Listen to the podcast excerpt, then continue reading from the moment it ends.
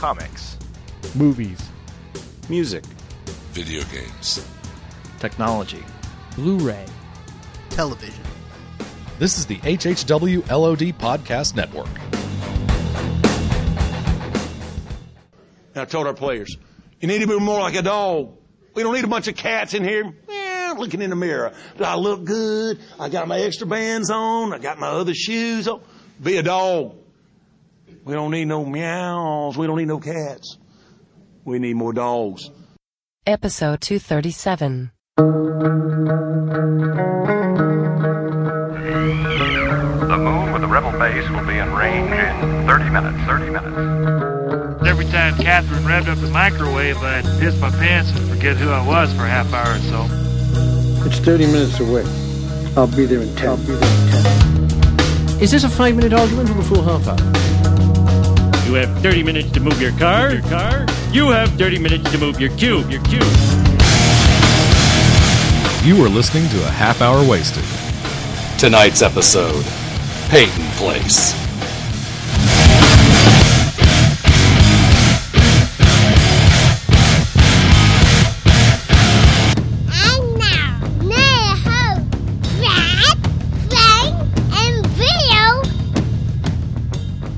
That's why soccer is better than American football, Bill. I'm sorry, but it's true.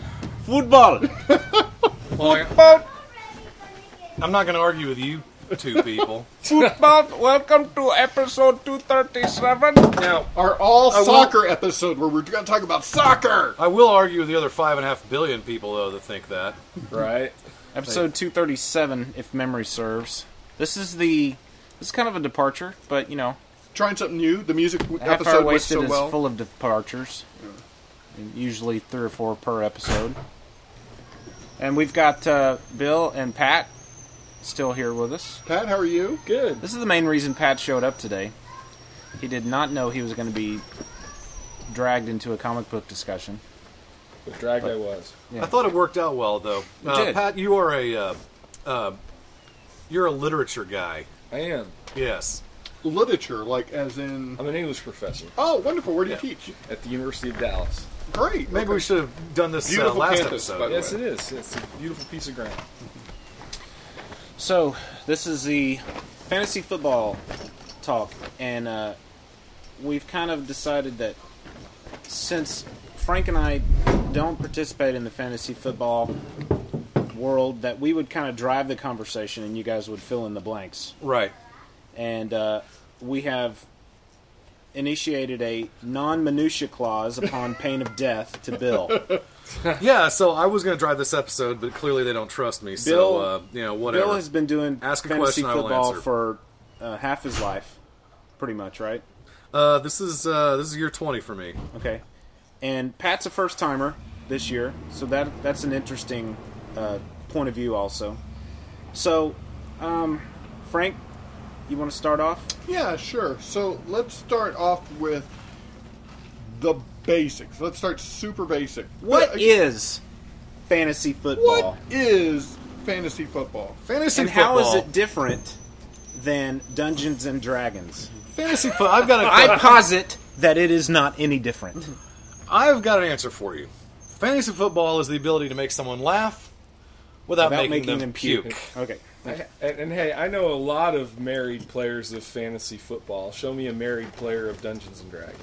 Oh! Wow! Wow! I know a couple actually.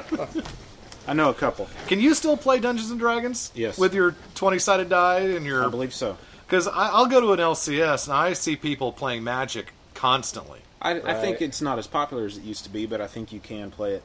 I mean, uh, you know, you go I think to you can uh, play it. You didn't know I was going to sneak up on you, did you, listener? So, um, what is fantasy football for those of us that don't know? It's a uh, it's a way for people to uh, gamble and prove how much smarter they are than the other person um, in a very uh, safe setting, basically. But it's usually with the NFL. You usually use the players that are. Oh, so you do want some minutia? Well, hey, I can do that too. Well, no, we can. Okay. All right. So it starts like this. That question can be answered without minutia. Um, we need a minutia. fan- I'm going to have a minutia warning uh, soundbite to edit in here whenever good, we start. Yeah, good luck finding that from Master Shake. Um, uh, fantasy sports started uh, many, many years ago. I, I don't have the. Uh, I should have looked this up, but uh, didn't because it just occurred to me now. first, right? Exactly, rotisserie baseball. Really? um, I had no idea. No, Fantasy rotisserie baseball? baseball? has been going on for about 30, 40, 40 years, give or take now. yeah, okay. um, since uh, I think the, the late 60s, I want to say. Interesting. Um, and in fantasy baseball, That was the that, that was Brad's interesting. Felt very um like I have to say something. No, Okay, it really is say- interesting. That 'cause is interesting. I had no idea that fantasy baseball per- preceded fantasy football. oh, by a large margin, yeah. Are there is Um, there such thing as fantasy hockey? Yeah, there's fantasy NASCAR. Fantasy there's fantasy. tennis? I don't know. Fantasy backgammon? Uh, fantasy not. billiards? Fantasy darts. Fantasy NASCAR is just a 635 commute, is it not? Right. it is in Dallas. Yeah. it depends on what metro area 635 is a highway here in Dallas, Texas. okay. We have worldwide listeners. Pat. What is fantasy football? We do. We have listeners that we know for a fact range from Australia to uh, Finland, and uh, hopefully further out than that. What is fantasy football? It does get dark early in Finland. Very good. You need something to, to occupy yourself. Those are the minutia alerts. That's the minutia alert. All right. Isn't the, the minutia alert supposed to happen after I start into the minutia? I was preempting it. yeah, so you're just assuming that minutia is, is the uh, the word of the day. We here, then. know minutia. Let me let me let me tell you what I think fantasy football is. All right. Serious answer. No, okay, go.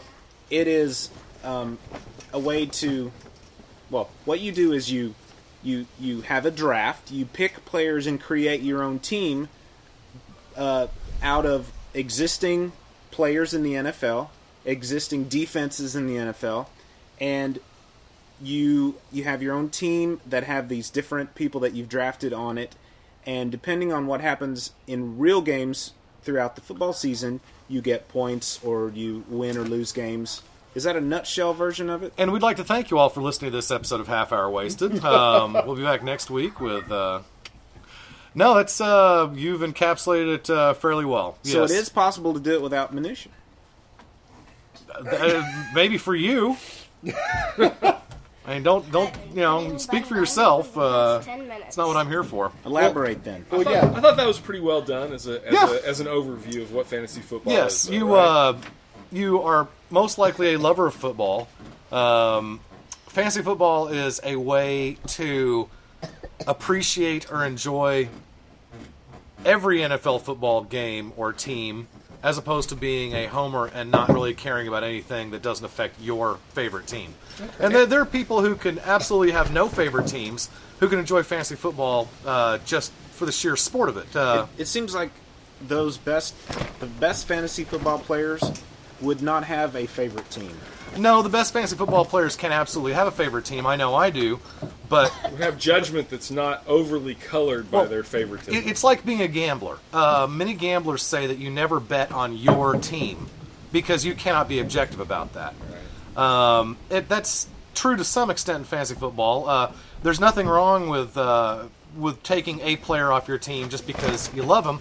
Hopefully, that player you're taking, say if you're a if you're a big Patriots fan, hopefully that player you're taking is Tom Brady, not BenJarvus Green Ellis, also known as the law firm.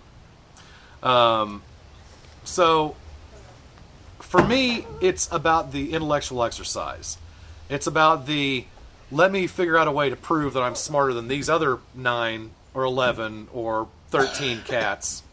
Um, and uh, you can you can generally win a little bit of money too at it. Well, let's talk a little bit about the draft process. So, usually these things start off with some type of, and I know it's usually a draft party. Guys usually hang out. Everyone has their computers, and then they start the draft process. Can you can you start us off with that? That's building your team. Typically, yes. Um, let's assume that you're starting a brand new league um, with a bunch of guys, and what happens is every single NFL player, uh, offensive player, is out there available to be had. And so, Should at say that off- point, offensive skill player, right? Yeah, we don't, we don't draft linemen. You're not going to draft linemen. You're not going to draft. Um, and this this can get as, as detail oriented as you want to. Can you? because I know that you know some teams will draft defenses like a team's de- like the Dallas defense is somebody's. Anyone here Can you- like the Longhorns? Because I don't. Very very well said. Can Yes. you? Can you? Do, are there t- uh, leagues that draft offensive lines as a player? Not that I know of. There Okay. are leagues that can draft individual defensive players. Um, that that gets into minutia. Is fantasy football? You said you compared it to gambling earlier. Is it most commonly associated with uh, money payoff at the end of the season for somebody? Typically, yes. Now you can you can absolutely go to any of your major sports web outlets, your ESPNs, your Yahoos, your um, Sporting news is your CNNs. You can play uh, fantasy football for free in these arenas. Um, generally, I find that if there's not at least a couple of dollars on the line, it's very hard to care about it as much as you might need to. and, ju- and just just to add to that, let me say that um, Congress, excuse me, Congress has uh, determined that uh, that fantasy football and and other fantasy sports are not gambling per se. Yes. And the reasoning behind that is because, unlike gambling, which is arguably a game of chance, because of the research and selection and management of the players on your team, fantasy football is actually considered a game of skill. I was, okay, I, was, I can see. I Okay, can totally that- see that because that there's is act- that's very interesting. There has to be some effort. You have to be willing to put in effort to lose money at fantasy football, but you don't have to put any effort into losing money at blackjack. That's sort of true. I think a gambler would would uh, would argue with that, especially with poker. Well, they, I- they always talk yeah. about the skill Black- level, but there's a lot of chance involved too. Yeah, blackjack. bingo. Blackjack Yeah. and uh, blackjack and poker probably have the least amount of uh, uh, variables to them. Uh, blackjack certainly, um, but still, you're still beholden to uh, the luck of the draw, literally. Um, And the ability to count cards is superhuman at best. in fantasy football, um, you can you can quantify a number of things. You can you can know that Tom Brady, in your opinion, may be the best quarterback. That Adrian Peterson uh, is the best running back.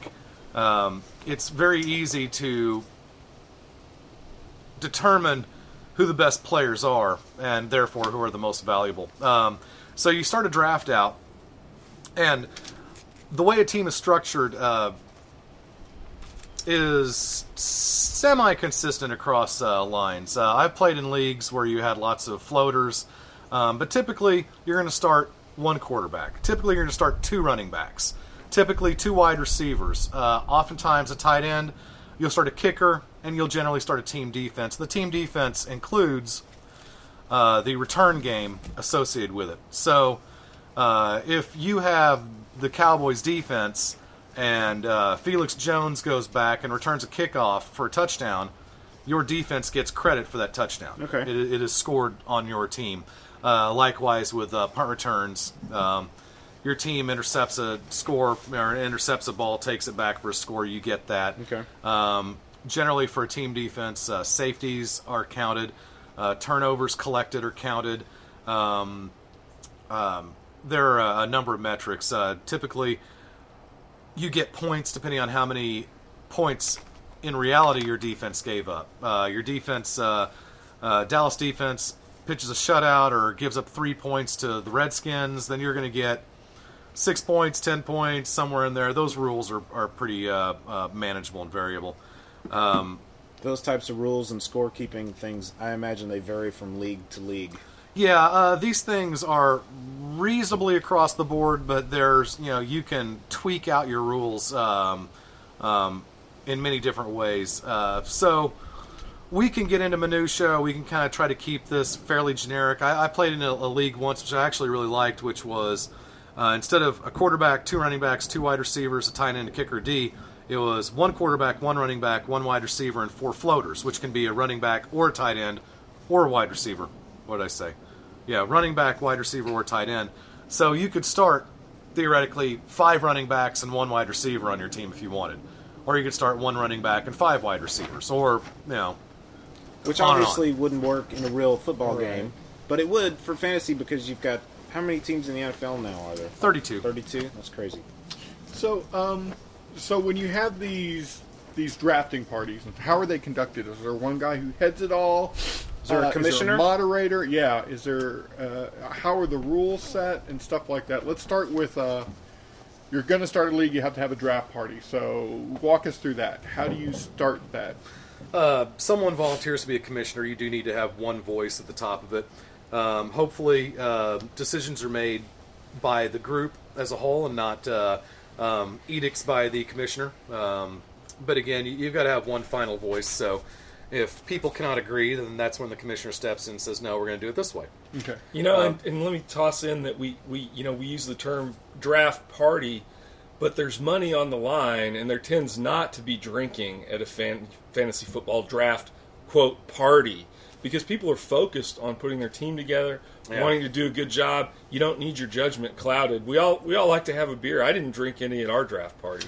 Yeah, now it also has something to do with the uh, uh, one thing about fantasy football is the um, the online draft has become more prevalent these days as you know computers proliferate into our lives and and you can you could have 12 people or 60 people drafting their teams literally across the country doing it into a computer now it's your turn now it's your turn now it's your turn um, the old style way to do it, and still the best way to do it, is to gather everybody together into one single room, so you can you can rib or mock the person who uh, reaches for a player, so you can uh, you can enjoy the thrill of hearing the next guy uh, in line go, "You've got to be kidding me!" when you take the player that he had fo- that he was focused on.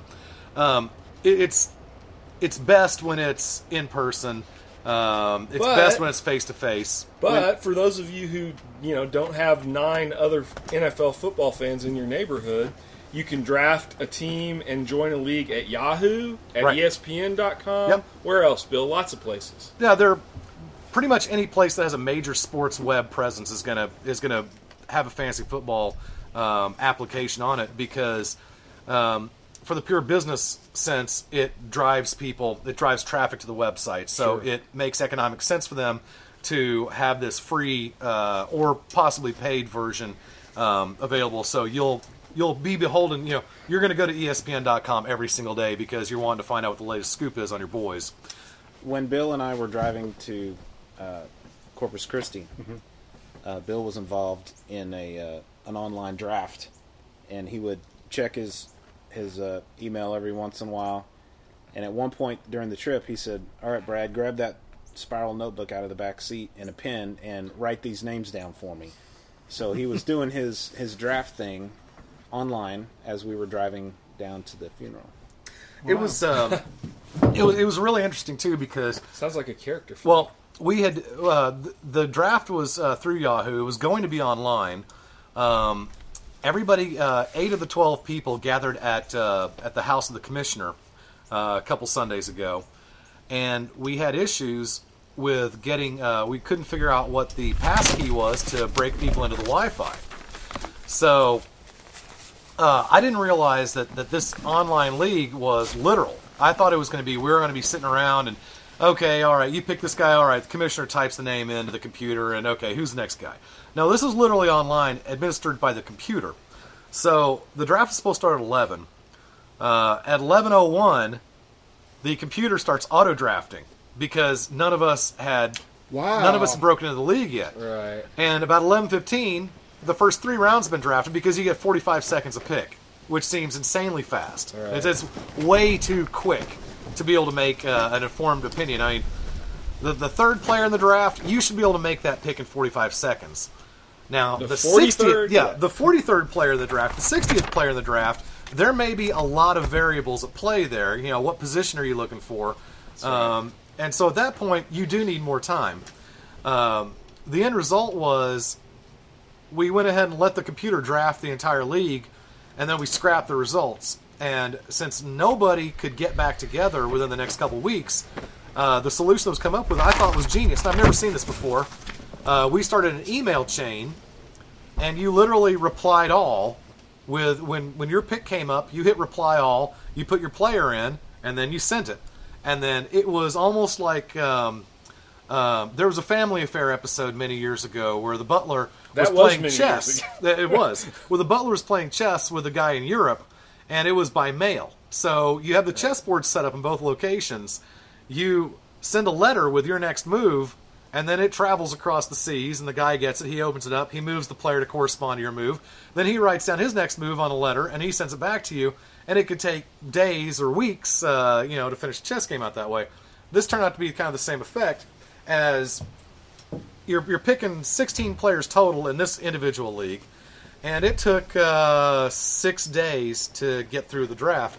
I thought it was a really unique and really, really cool way to do it because, you know, there were a couple times, and you know what, I'm at work. I don't have time to, to mess with this for the next two hours, so I'll just do it when I get home. So, you know, maybe I've been on the clock for three and a half hours by the time I make my pick, and you don't want to bogart, you know, the the draft like that, but um, I thought it was a really unique way to do it, and you didn't, you know, there there were no complaints of, oh, I was rushed into picking a player I wish I hadn't, you know. It's like no, there's no excuses. You you've had all the time you need to choose your next player. I just thought it was interesting. In person, you generally get a couple of minutes, a minute, two minutes, something like that, and there's always the the poor person who just can't decide between do I pick this tight end or do I pick this third wide receiver, and people will start kind of getting on you and giving you hell. And if it's a bunch of friends, it's friendly.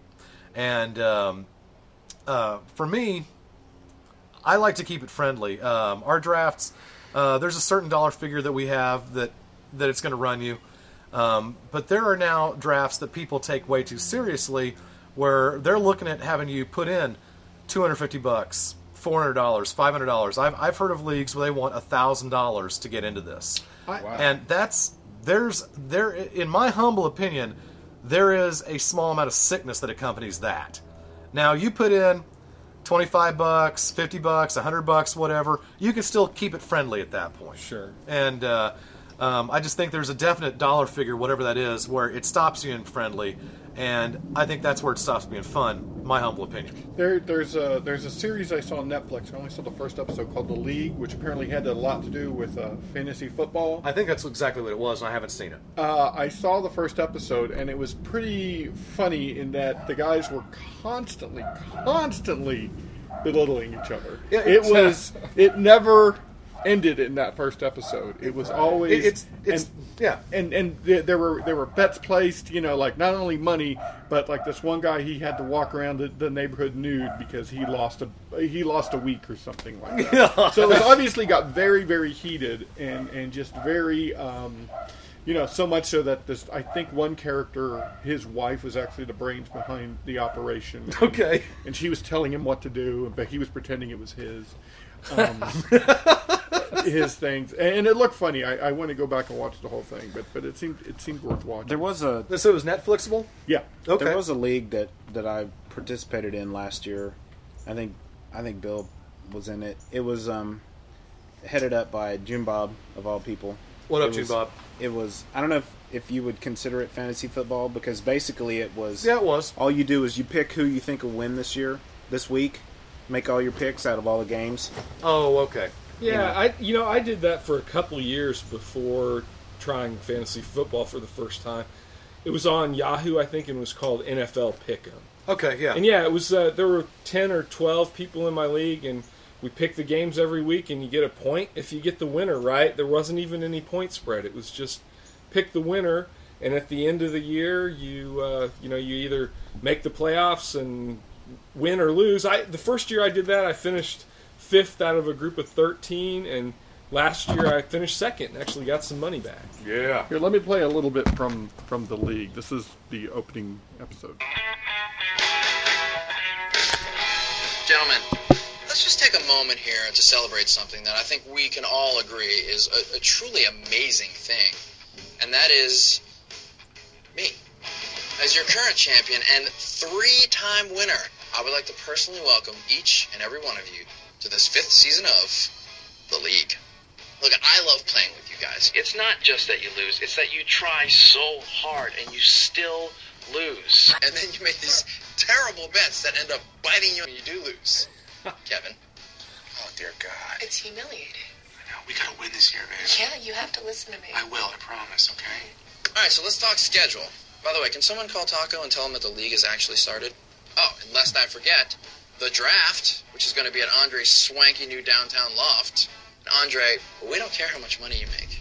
You're still the same sweet, gullible little sucktard that we tricked into this.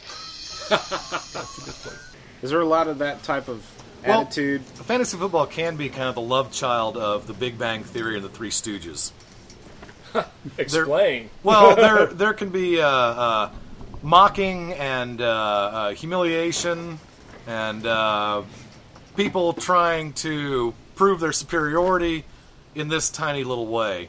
Um, you can be a great fantasy football uh, general manager or owner and um, have a, uh really crappy existence otherwise. So uh, this may be uh, one small way to get back at all those people who are more successful than you. See, I think that's true, but I, I mean, I want to backpedal from that too and say, let's not paint a picture of fantasy football as if its entire, you know, raison d'etre was to humiliate your friends. Because it seems to me that really what a lot of people are after is an opportunity to deepen their enjoyment of football, and in particular, it puts you in the position of experiencing what it's like to be a coach or a general manager, where you actually have to choose players, evaluate them against other players, determine who starts, and live with the result. You win or lose at the end of the day based on the decisions that you've made. And yeah, if you make good decisions and your friends make worse ones, you get to do a little victory dance.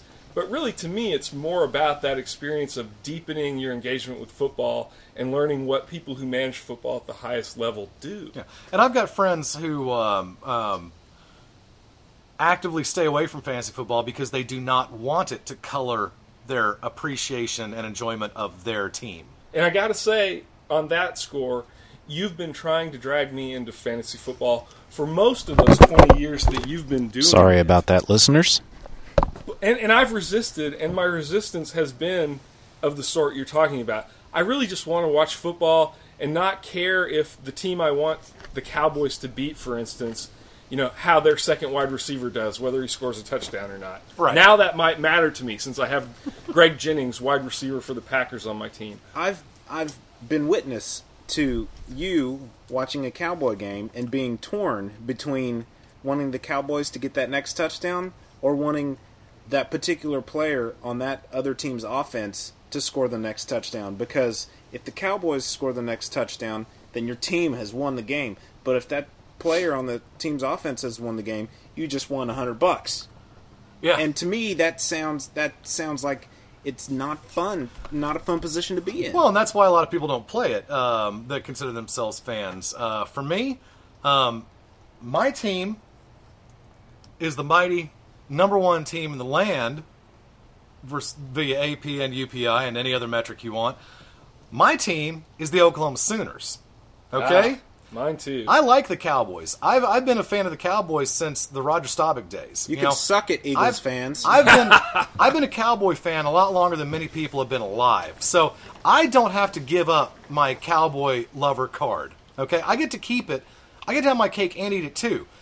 But it, it and that is something that did.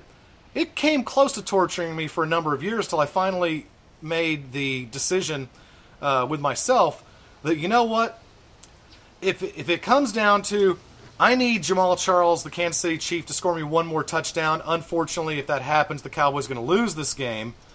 And I finally made my peace with the idea that you know what, the Cowboys aren't making me any smarter. The Cowboys aren't giving me any kind of of cachet to lord over my friends. The Cowboys aren't putting any dollars into my pocket. Jamaal Charles might with his touchdown. Right. And so, while I, I do love the Cowboys, I do hope they win. If it comes down to a point where I need my fantasy player to do something that hurts the Cowboys, um, then you know what? I'm okay with that. Now, there is a balance. You do want your cake and you do want to eat it too. That doesn't mean I don't like the Cowboys, don't want them to win, you know, the Super Bowl. I take great enjoyment out of that.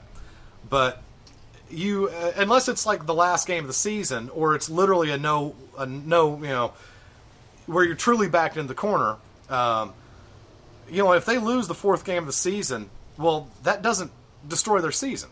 They've got 12 more games to pull themselves out of that tailspin. So i don't take a whole lot of personal emotional heat over making that decision. And that's just well, and the other thing is the the flip side of that potential for conflict between your team and the opposition is you know, a real deepening of your understanding of all the personnel and everything that goes on in the league. For instance, it wasn't all that long ago that I had no idea who even the starting running back for the New Orleans Saints was. Okay. Now I know who their third string running back is because I need to. Yeah, and and I I find that to be a, a really fascinating part because I have always considered myself uh, scholar is too strong a word, but I've read about football since I was a kid. I mean, I you know my parents were students at OU when I was when I was born. Uh, I've been going to OU games since I was a year and a half old, as they took me into the student section with them. Um, I've been watching the NFL for as long as I, literally as long as I can remember. There's never been a time in my life when I wasn't into it. Um, and I do think the NFL is different than almost any other sport in that you've got to realize that in general, someone who enjoys the NFL can sit there and watch almost any NFL game. You can sit there and watch a game between the Saints and the Ravens um, with the same intensity as you watch the Cowboys play the Eagles. I mean, almost. I, I'm, I'm, I'm not trying to, to take this, you know, too literally here, but you can enjoy watching a game that has nothing to do with your favorite team in the NFL almost as much as you can enjoy watching, you know, your favorite team. That's to me not the case whatsoever in baseball, hockey, any other sport. Boy, You know, and let me tell you one reason for that, which was just brought to my mind very sharply this past weekend. Those NFL games are almost always competitive. Yeah. And, you know, I, like Bill, and am- a huge Oklahoma Sooner fan, and I was watching the Oklahoma game against Tulsa. A, a Tulsa, a team that won 10 games last year, Yeah. comes into Norman, and that game was a snooze fest. I mean, OU just punked Tulsa 47 to 14. Another game that happened the same weekend. Baylor goes into the fourth quarter up by 24 points on TCU. In the fourth quarter, they blow that entire lead before scoring one more time to win 50 to 48. Now, some would say that's tremendously exciting. Yeah. It's hard to say it isn't, but it's also tremendously frustratingly unprofessional to blow that huge lead. I mean, you know, you see week in and week out in the NFL teams being competitive, playing each other at a Yep. very high level, and that's one of the reasons it's so interesting. And it's true. Any given week, uh, almost any team could beat almost any other team. Um, so does it give you insight when some people will go, that is, they see a, a play done, a professional play, and they go, why did they do that? Why did they send them in? Why did they go that route instead of the obvious route, which would be this? I mean, does it give you any insight as to the coach's mind or the general manager's mind? Well, it's not necessarily um, it's not necessarily a series of epiphanies you're having while watching the game, but in your study, your observation, your reading of, of uh, so-called experts. Uh, one thing I find that that's interesting to me is that I find that experts are oftentimes just as wrong as the the great unwashed, Right. um, I, because it is. You know, this is a, a trope, but the game is clearly decided on the field, and so you can have all the knowledge in the world. In that in that way, it's kind of like uh, uh, it is kind of like gambling because you know I can have the best running back, the best quarterback, the second best wide receiver, and I can still lose to a team that just happens to have kind of a fluky day. Um, that happens all the time, um, not to the point where it's random, but there is an element of randomness thrown into it that you must account for, See- and that, that see- you cannot do the math for. See, and the way I would start to answer Frank's question is that the fantasy football league doesn't appearances uh, by the wayside. This the league doesn't start with the draft because in fantasy football there are always statistics and trends from last year to take into account. There are projections for this year, opinions of sports analysts about how teams are going to finish, how particular players are going to produce. And so it's a constant uh, state of preparing yourself before the draft to know what teams are up to and what their personnel are. And, and that's how you sort of get a leg up on the competition and understand the teams and what decisions it might make sense to make as an owner drafting players. Can you um, can you thumbnail how you gathered your information this year?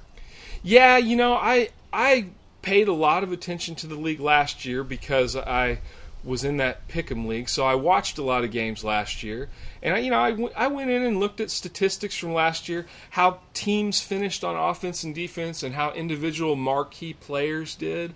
I also read a lot of expert projections for how some of those same players were expected to perform this year, and then of course you also have to pay attention to the NFL draft for the last two, three, four years because maybe a player that was taken three, four years ago is just approaching the point where they're going to blossom and break out. So you need to be aware of who might be in that position. Yeah. Where do you, where do you get your information? Well, there. Uh, uh, for me, uh, my method. Uh, of course, I've kept up with this for 20 years, so I've got kind of an, a, a running, a running total of my opinions.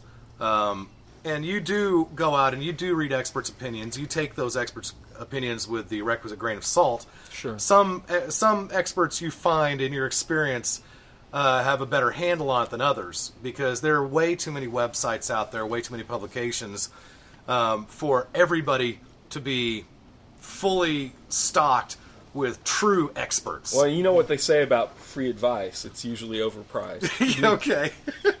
um, for me, um, my my method is I like to collect raw data.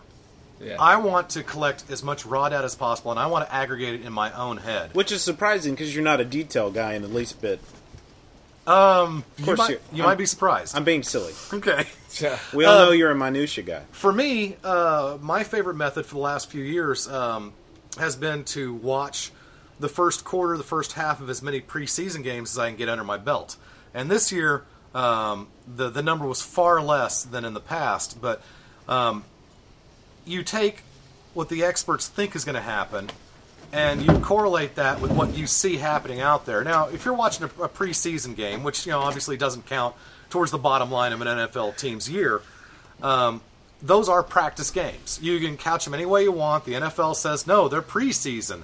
Uh, they used to call them exhibition, but then they didn't want the the label exhibition, meaning uh, needless.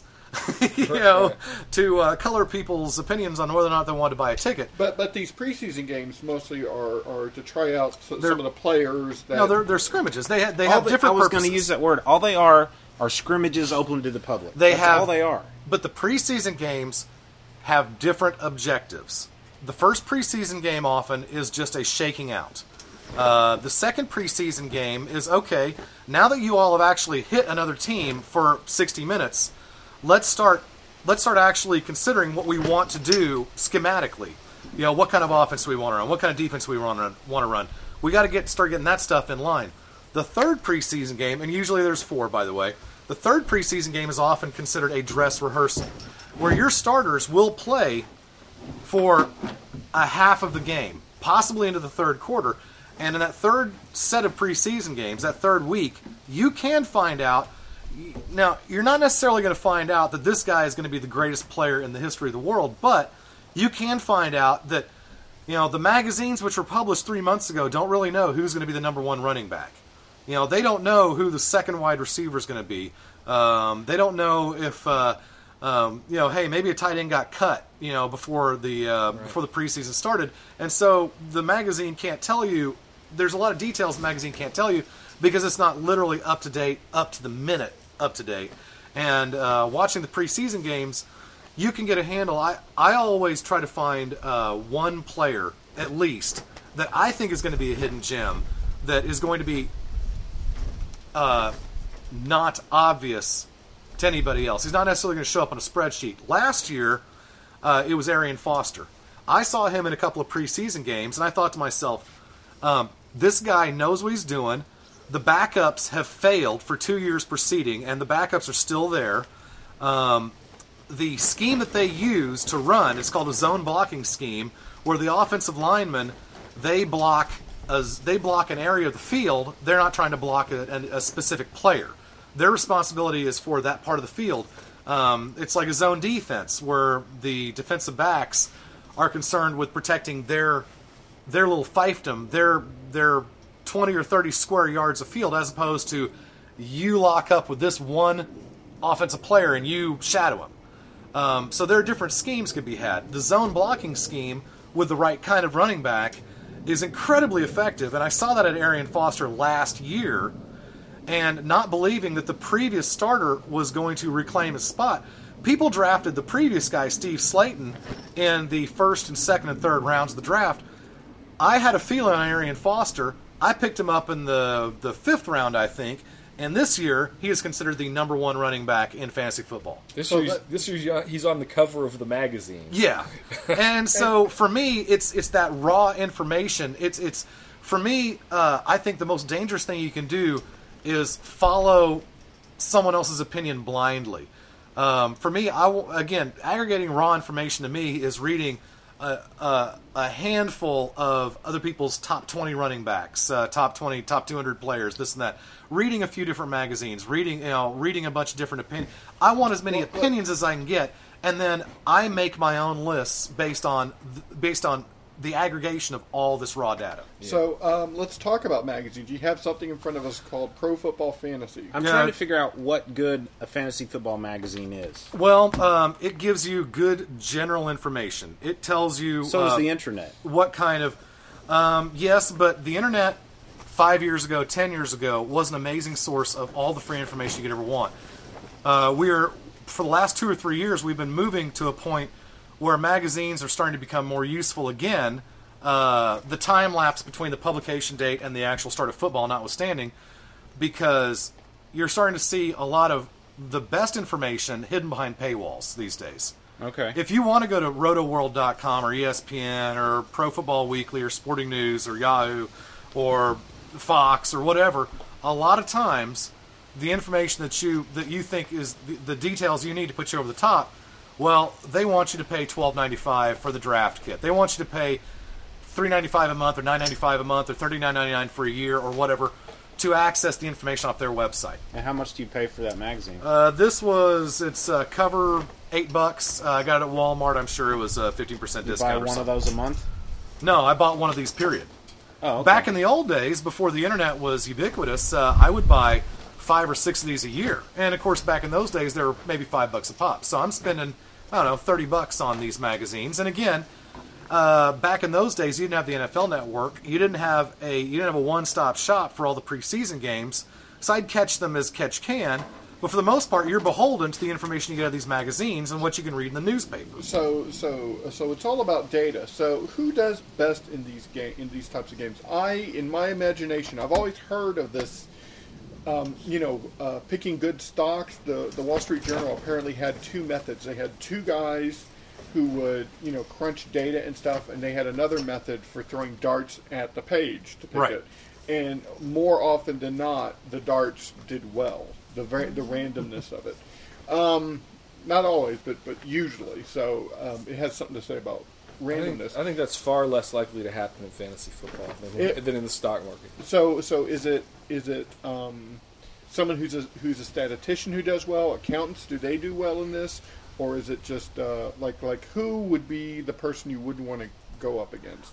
I think um, I think someone who's mathematically inclined and uh, enjoys crunching those numbers, or has an innate gift at aggregating raw data, is the person who's going to succeed in this. Um, um, I come into a draft um, uh, myself. Uh, I am not a math whiz. I'm very, very, very good at regular math. Uh, I am awful at advanced high concept math. Like I I don't get trigonometry, but I can I can do a percentage. You know, I, I can calculate the tax at a grocery store very simply. Yeah. Um, so just for me, I'm good at some math, but I'm not a mathematician by any means. Um, is, is the learning curve on this difficult? Uh, there can be a learning curve, but honestly, um, someone like Pat here, I think, has taken to it like a duck to water.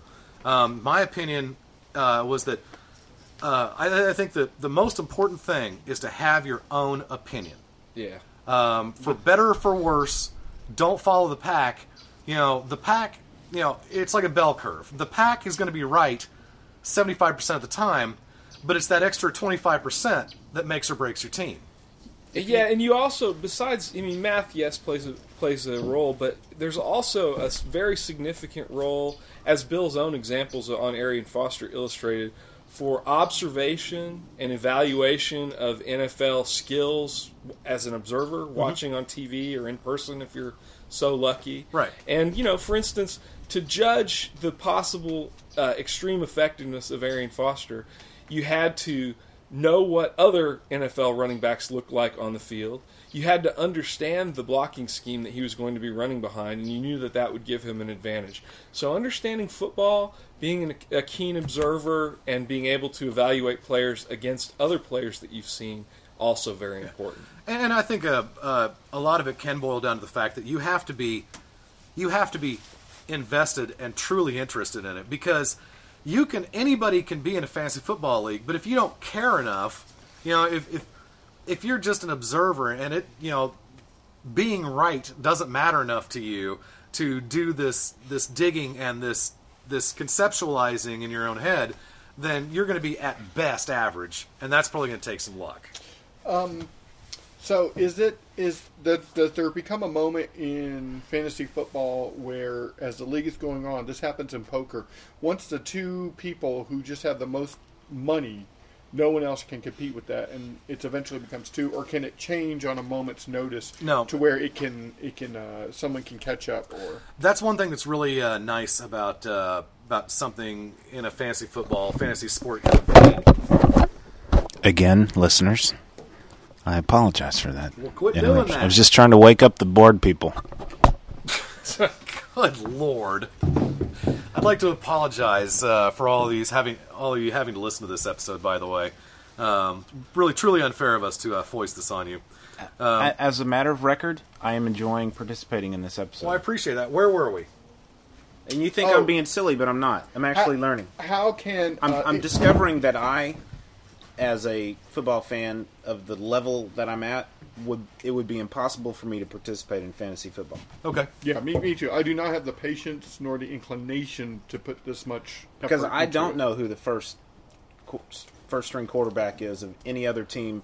But see, for than the me, Cowboys. For me, you know, I distinctly remember back in the way back in the summer of '80, uh, going with my parents on a road trip up to the Northeast. It is the and rabbit. It is the rabbit. Uh, don't worry, boys. We'll have rabbits too. Um, I bought a. Uh, uh, it wasn't a fantasy magazine because I don't think there was such an animal back then. But I bought a pro football preview magazine that had uh, uh, Bert uh, Bert Jones, quarterback for the Colts, on Yeah, it. right. And I used to pour through that stuff. It was fascinating to me. I, I would read books when I was uh, in elementary school. I would go to the library and I would read these books about the 1942 championship game where the Chicago Cardinals um, uh, playing the Chicago Bears or whoever it was. Uh, the field is coated in ice, and at halftime they send a trainer down to a local sporting goods store to buy sneakers because the cleats weren't weren't picking up any traction.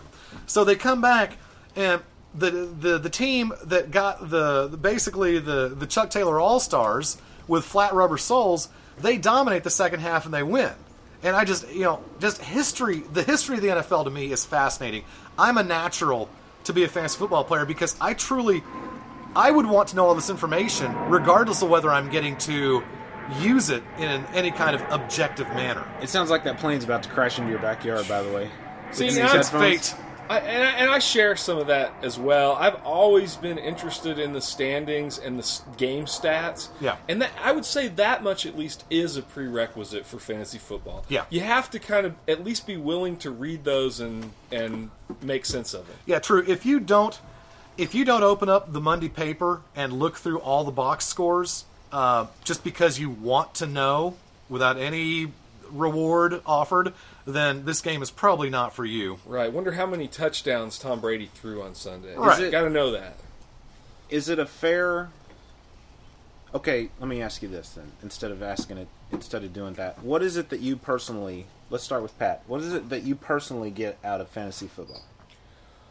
Well, it's sort of like I said, I it, it it gives me an opportunity, and maybe more than an opportunity, a reason to spend time broadening and deepening my knowledge about football to the extent that you know when teams play that I'm not even fond of, I know their personnel and what they're likely to do on the field, and ca- and furthermore care what they're going to do on the field. Yeah. And so it's it's kind of a way of getting more skin in the game. The the outcome of just any random NFL game, you know, which you may not care about uh, because it doesn't affect the Cowboys. Say we're Cowboys fans here, Mhm. right? Right. Suck it, Eagles.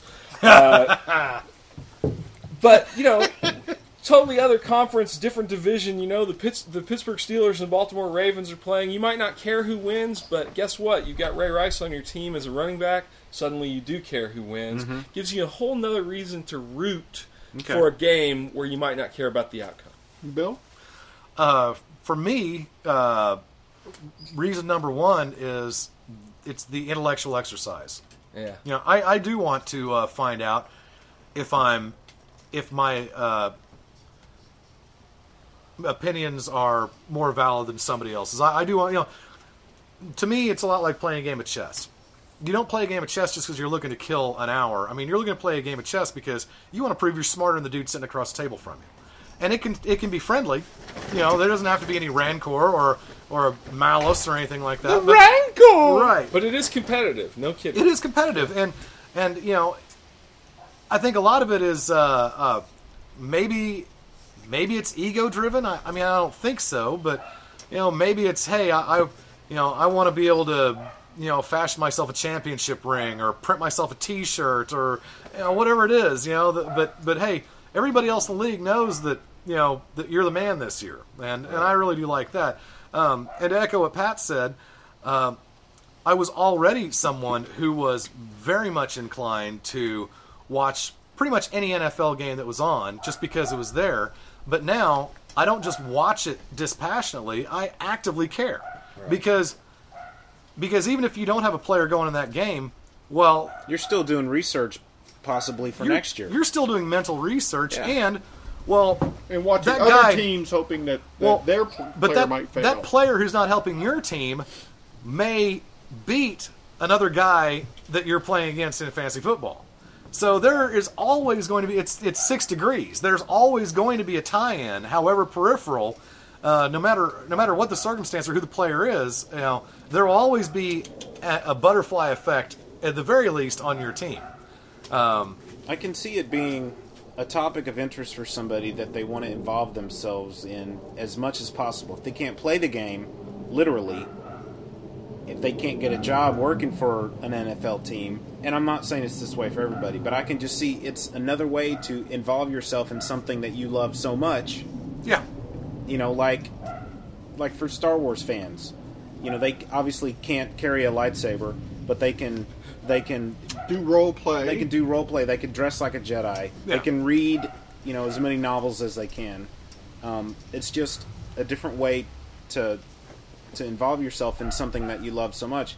Now, for me personally, I can think of 246 different things that I'd want to spend my time doing than That's pouring over number, than yeah. pouring over football stats. But I can totally see myself spending two hours and 46 minutes reading, you know, the next 246 pages of the next Star Wars book that comes out. So I can totally get the enthusiasm and the desire to be involved in, in something like that. And I can see how that is um, appealing. Yeah, and, and a lot of it is. I think you get you get people of different skill levels too, and, that's always interesting to me because there are always uh, uh, whether your whether your league is eight people or sixteen people or anywhere in between, you're going to have oh maybe somewhere between a quarter and a half of the people who I don't believe, and this is based on my observation, but I don't believe they do have their own strong personal opinions on things. You know, I think that they do pretty much open up the they open up the newspaper and they say, okay, well, it says the next guy on the list is this guy, so I guess I'll take him. And it's fun And to I- school those people, and, isn't it? and I don't think I have ever once said, well, I guess I'll take this guy because the list says he's the next one. No. I had, uh, uh, you wanted to stay away from minutia, so you can fire off the alarm if you want. But this year, um, in uh, two of my three leagues, uh, I have St. Louis's defense. And in both of those leagues, I had people say, Are you insane? What are you thinking? They're ranked, they're the 17th ranked defense out of 32. They're not special in any way. Yeah, look who they play six times a year. And there you go. That's where that's where the intellectual exercise comes in. That's where the the the projection comes in. Who, who Um, did they? Who do They're, they? they're in the weakest division in the NFL, so they have a home and away game against the Seattle Seahawks, the San Francisco 49ers, and wait, Okay, so th- so they may not Cardinals. be great, but And they the can, Arizona Cardinals. But they could probably score more points, run more yards. Yeah, they're just gonna. They have a weak schedule. They're going to be facing easy teams for almost half the season. There's a one month spurt in the middle of the season, which I think wraps around their bye week, where they're not going to be much used to you because they're playing. Uh, I forget what the teams are. They're playing the Green Bays. Uh, they're playing this team and that team. But for me, I'm looking at their head coach Steve Spagnuolo, who worked miracles with the Giants defense a few years ago and made them a power. Now he had he had some incredible players to work with, but kind of like uh, um, kind of like Phil Jackson in the NBA, uh, you can have great players and still do nothing with them, or you can have great players and make them into multiple champions.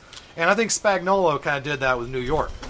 He got the he he is no longer the defensive coordinator in New York. He's now the head coach in St. Louis. So that defense is going to match his personality and his his proclivities.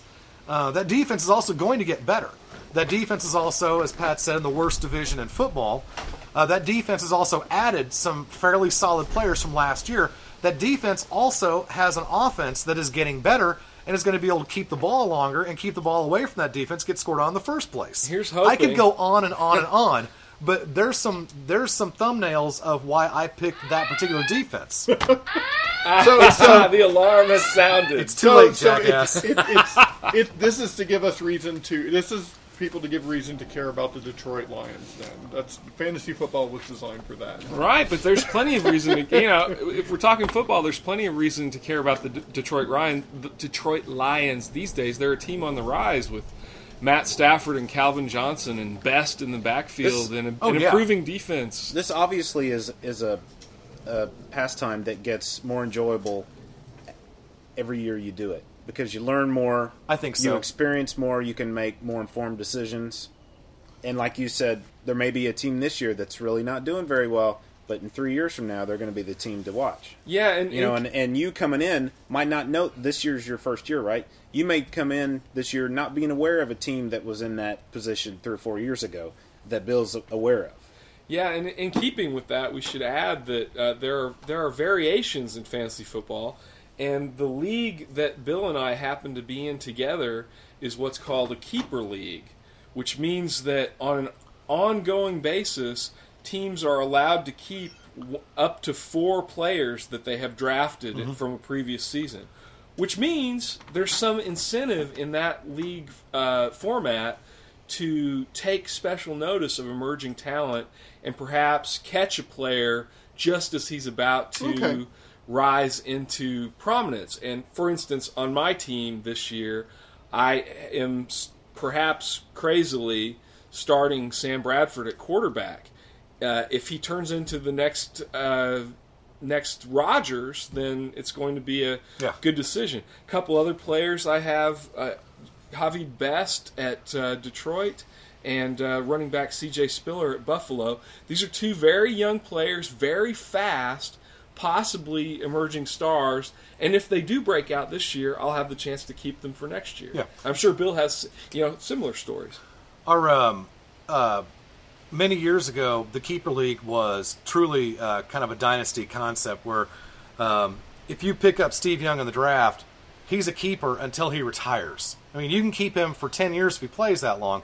Um, bowing to people's desires not to be, you know, just because you drafted a player in the fourth round that hadn't quite emerged yet, and uh, uh, basically through a little bit of preparation, but also quite a bit of luck, you've all of a sudden got the next LaDainian Tomlinson. Uh, you've got the next best running back in the NFL. Uh, we didn't want it to turn into a fait accompli for the rest of the league, so we put a rule in place where you can now you can keep that player, but you can keep him for three seasons, and then he has to go back. And I think that's a very uh, uh, a very effective compromise where you do get the benefit of having a player for years, but you don't get to monopolize any one player for his entire career.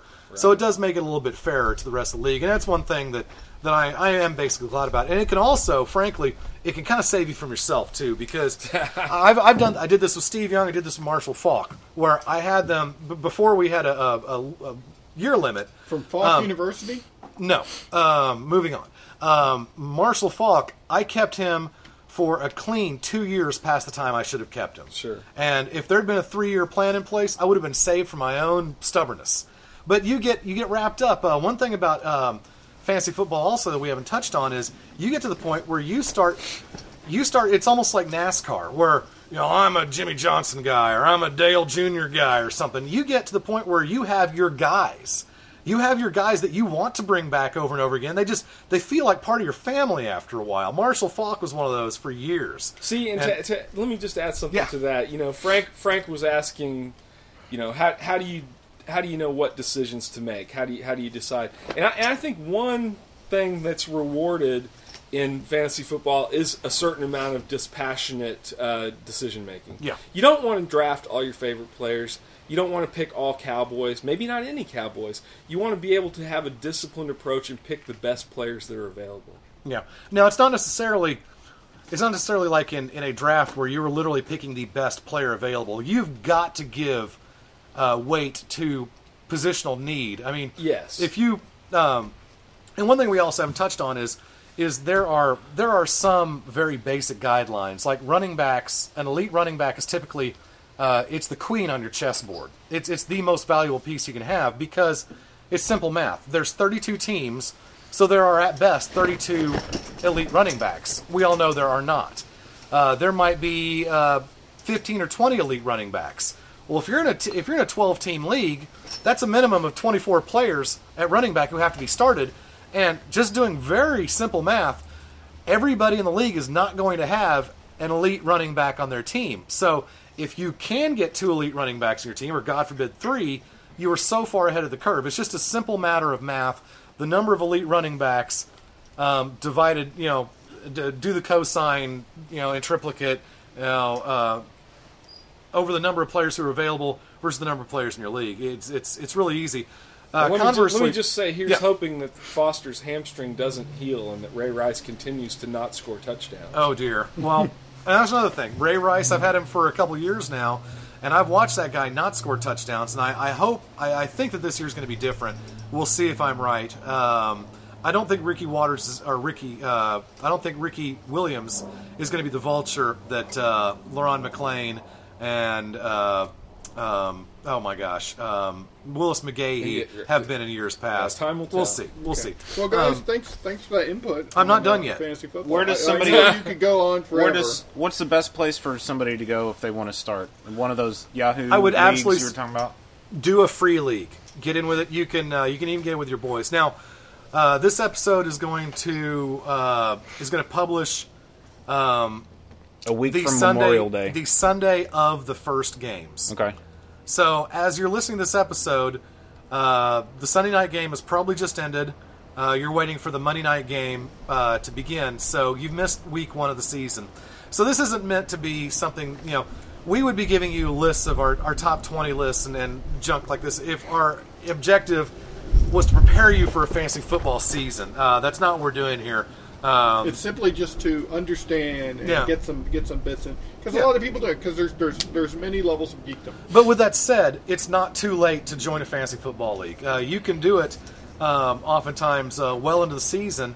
Uh, there are also you can, uh, as Pat said, there are different formats of fantasy football you can join in, where you're just literally picking winning teams each week versus picking players. Um, there are leagues where uh, it's almost like a stock market, where uh, numbers are uh, dollar dollar values are assigned to players, and you have to fill out a team based on uh, a budget. And so you might say, well, I'd love to take uh, Peyton Manning, but he costs way too much. So I'm going to take, say, Sam Bradford, who's a bargain, allowing me to spend my money on an elite wide receiver, elite running backs, or something. So there's a lot of different formats, and and there are uh, leagues, especially uh, free ones, that will start into the season because there's no money on the line. So it's basically, again, it's just kind of the intellectual exercise at that point. Okay. Um, Well, but well, with that said, let's let's wrap it up. I know you guys, right. I know you could go on forever. All right. But you know we've already been here seven hours, so it's not my fault. You asked. No, I, okay. Thank you for this episode because I, I actually did learn a lot, and I I would be remiss if I didn't say that I had a little bit more respect for fantasy football players because it requires just as much enthusiasm and gusto to participate in that as as it does for several other uh, hobbies, for lack of a better word. Yeah. it really does. Well, and you get uh, you can collect comics, and you can enjoy you know you can enjoy the intellectual exercise of wondering what's going to happen next. And let me argue about this with my friends, but you get a Who very would win in a fight? But you get a very objective uh, sense of accomplishment out of fantasy football when you are cashing or not cashing that check at the end of the year. yeah. When you are a playoff team or a not playoff team at the end of the year.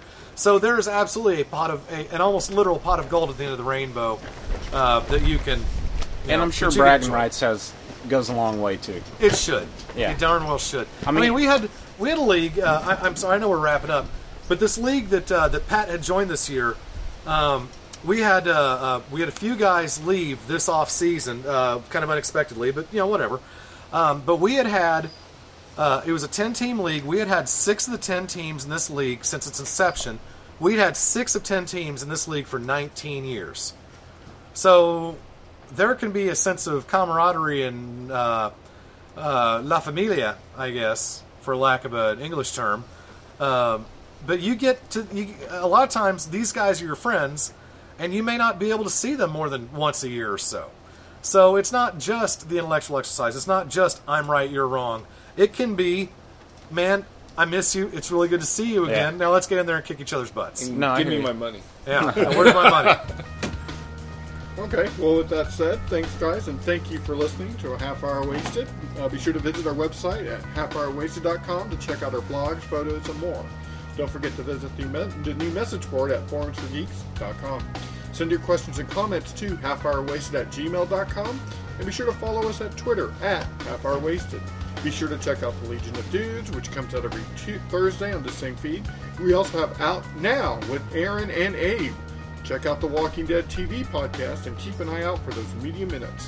Visit our sponsor, DCB Service, and remember, until next week. And see, this is this whole enthusiasm thing I'm talking about. I'm you Frank. read that. You read that by rote. I'm There, Brad. there was no enjoyment in it. What you need to do is you need to I go. felt, I felt a little enjoyment. you need to go. And Hi, you are- I'm Pat. Hey, I'm, are- I'm Bill McGonnell with Pat, and you've been listening to Half Hour Wasted, proud member of the HHW LOD Podcast Network, etc., etc.